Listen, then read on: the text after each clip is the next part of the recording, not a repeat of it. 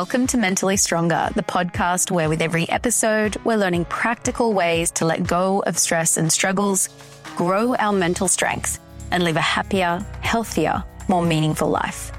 I'm your host, Melli O'Brien, co founder of mindfulness.com and creator of mindfulness based mental strength training.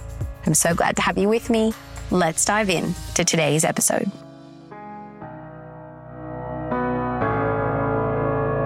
Today, I am going to be talking about healthy anger. And the idea of healthy anger might seem a little bit strange to some of you at first. After all, haven't many of us been taught that anger is inherently a toxic emotion, a bad emotion? This is a common misunderstanding about anger. Anger is a healthy and valuable and important human emotion. It's something that we all experience and like all emotions, it's a messenger. As Audre Lorde stated, you know, anger is loaded with information and energy. However, if anger is not expressed in a healthy way, it can lead to all kinds of regrettable situations. So, today I'm going to talk about how we find a healthy expression of anger and really harness its energy and intelligence as a force for good and strength and purpose in your life. So, anger, it's our body's natural reaction to when something just isn't right. You know, anger tells us that something we care about is under threat and it's saying do something about this. And then the body starts to mobilize to take action. However, if our response to that anger isn't skillful, if we're not mindful with its expressions, we may unconsciously play out all of that mobilized energy in ways that are not helpful or skillful and then regret it later. We have all been there, right? Being mentally strong with our anger means we're finding a way to give healthy expression to that anger. Now, anger can range, right, from a faint annoyance to outright rage. And anger can be expressed in four basic ways aggressive, passive aggressive, suppressive, or assertive. Now, three out of these four types are what I would call unhelpful or unskillful expressions of anger. The aggressive, the passive aggressive, and the suppressive are not helpful, not skillful. However, assertive anger is the healthy expression of anger. Now, most of us will have a consistent pattern of playing out one of these styles predominantly, maybe two.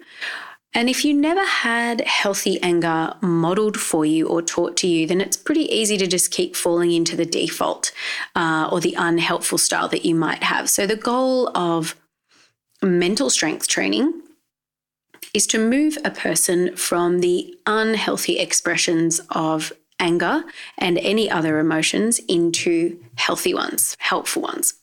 This is a difficult task without getting clear on what expressions of unhealthy anger actually look like. How do they display? What are the expressions of them?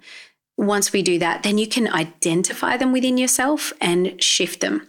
So let's take a look at the four different types of anger and the way that they express. That way, you'll be able to identify how they might be playing out in your own life, how they play out in your relationships, your work, and your life in general. And then from there, you can more easily make a shift. So, the first form of anger we're going to look at here is aggressive anger. So, with aggressive anger, the first thing that tends to happen is that there's a tendency to be direct and forceful in communicating points of view, often in a way that lacks genuine interest in the other side's opinion, thoughts, or needs. Second thing, in conflict, there's often quick, heated responses, and the voice is often raised. Third, other people's feelings are often overlooked in order to just move things forward or find a solution to a problem. Four, Aggressive anger, you're very quick to point out the flaws and errors of others, may even use insults and criticisms to do that. Five, the amount of anger can often be out of proportion to the actual event or conversation. In terms of expressing aggressive anger, may throw things, hit things, be verbally abusive, or even physically abusive when angry. And the last thing, there's often a lot of blame of others and a lack of taking personal responsibility. Okay, passive aggressive. Passive aggressive behavior is often a pattern of indirectly expressing negative feelings instead of openly addressing them. So, here are a couple of points of what this might look like uh, when expressed. First, when angry or frustrated, the person often becomes silent and sullen. Two, says everything's fine when they're actually really, really angry, but then they might sulk or exhibit negative feelings or hostile attitudes towards the other people involved. Three, commonly uses sarcastic, critical, or snide comments rather than direct conversation, uh, may put people down, complain, or talk about other people behind their back. Tries to get back, this is number four, tries to get back at people in indirect ways without actually telling them why they're upset. So, examples of this might be resistance to cooperating, procrastinating on task, or refusing to help out with tasks, knowing that it's going to frustrate the other person. The next thing, there's a deliberate evading of direct conflict and open conversation, and instead a tendency towards holding resentment and grudges. And in direct conflict, if you're passive aggressive, there's a tendency to just stare straight ahead and not really engage much, not really express your true feelings or needs. And the last thing, often blames others. Okay, so now we move on to suppressive style. Now, we know here that some people express anger by yelling, by hitting things, by snide remarks, or talking behind backs, all of these kinds of things. However, some people don't express their anger at all destructively or constructively, and they choose to simply totally suppress it instead. So, some signs of the suppressive anger style when there's an actual conflict, they feel totally paralyzed. Two, tendency not to admit feeling angry at all. So, if something happens where someone's done something to upset, anger, or hurt this person, they won't say anything at all. They won't mention it. When they are angry, they try to portray as if they totally have it all together. So they pretend they're not feeling angry at all. Fourth thing here, when they are resentful or angry, that might happen on the level of thinking, but it will never be spoken or acted out. Next thing, when they're frustrated or angry or upset, and may not stand up for their own needs at all, they will have trouble saying no and asserting healthy boundaries with other people. Sometimes the, the term people pleaser can be a term that they might relate to, or other people might relate to, with um, people who are more on the suppressive style.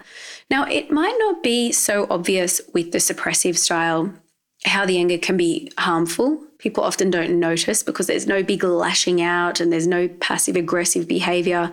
So it might be not so obvious, but suppressing anger can lead to a lot of problems for people. First of all, anger is a physiological response to perceived threat. So your body will actually go into a fight or flight state. In that state, your blood pressure and your heart rate increases, your body releases stress hormones, it gives you a burst of energy to mobilize to take action, right? But frequently suppressing anger can put the body in a prolonged state of stress. You know, when you suppress anger, it doesn't go away. So that can actually lead, there's loads of research on this, to uh, all kinds of health issues, including inflammatory conditions, headaches, digestive problems, sleep problems, hypertension. So it's not good for the body. Bottling up anger and ignoring our issues can also lead to mental health challenges such as depression, anxiety, and addiction.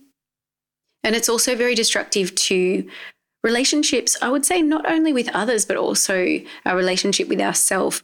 Now, according to the American Psychological Association, people who suppress anger have significant problems in relationships because suppression can cause you to lose touch with your own needs, values, and boundaries.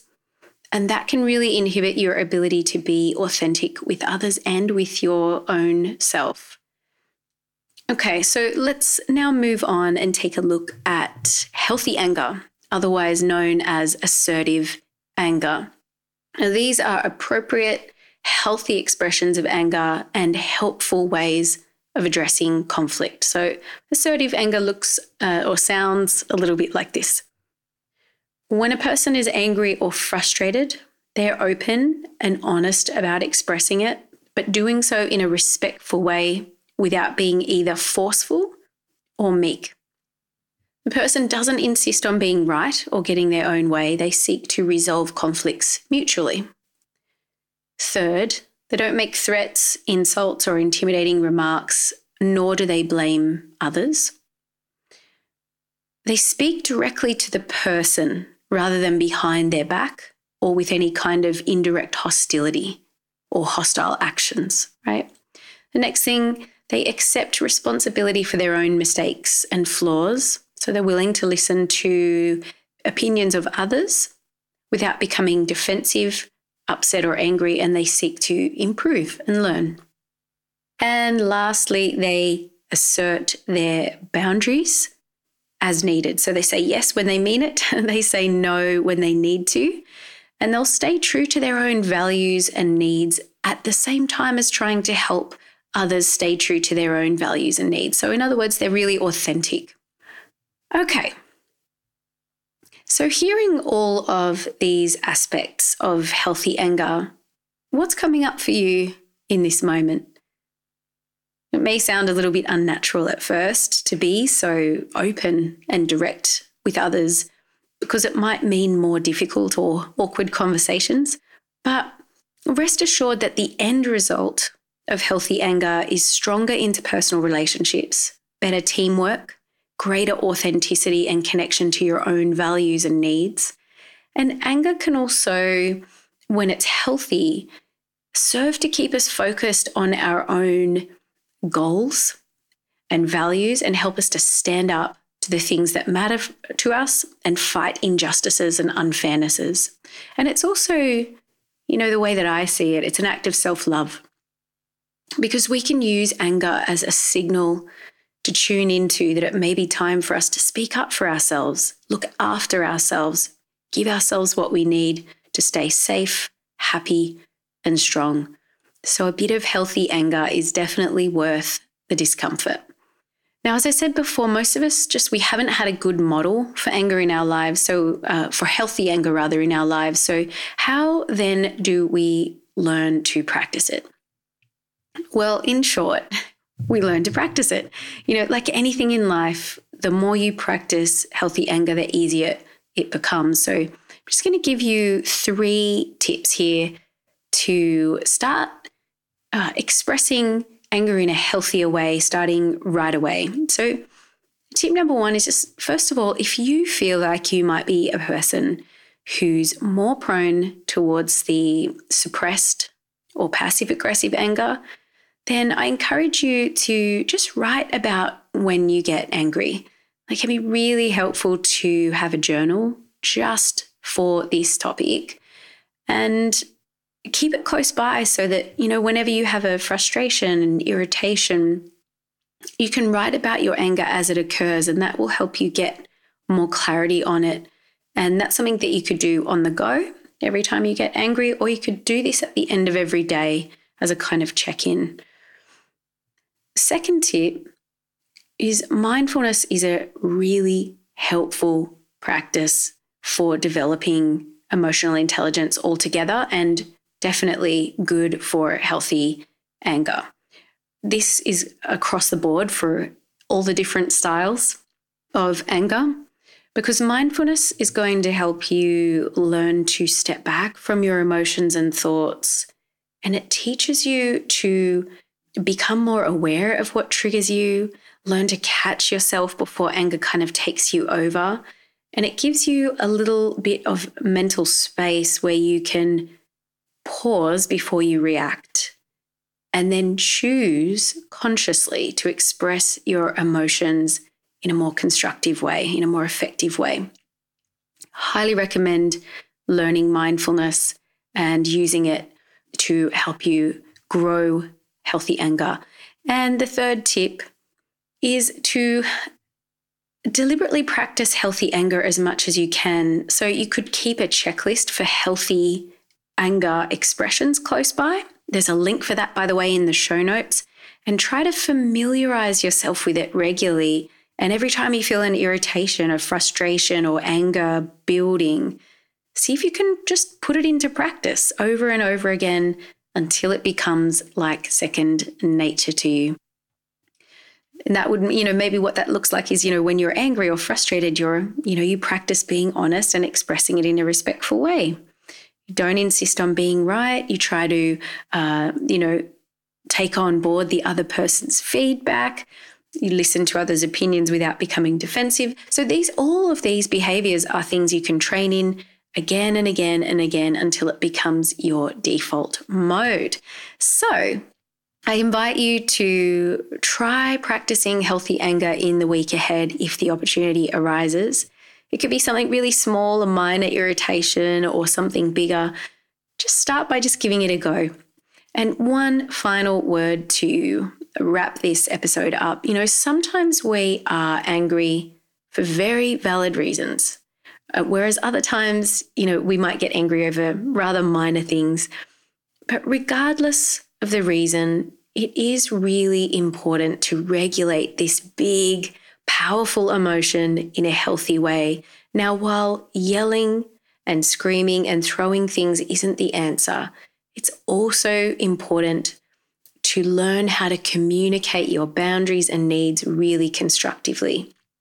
Now, if you want some extra support in dealing with anger, a mental health professional can really help you work through it, or you might find it helpful to train yourself to become mentally stronger over eight weeks in my mental strength program, Headstrong. You can find out all about that on my website and in the show notes. I hope this episode's been helpful for you. I wish you well with this practice, and I will see you on the next episode of Mentally Stronger.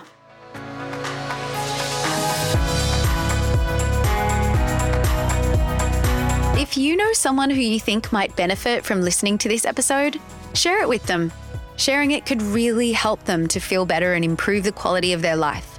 And if you found this episode helpful, remember to subscribe to the podcast so that you can receive more tips on growing your mental strength. And if you'd like some more support in becoming mentally strong, come over to the website and check out the different coaching and training options I have on offer there for you. You can find the links for all of that in the show notes. And thanks again for tuning in. Take care and stay strong.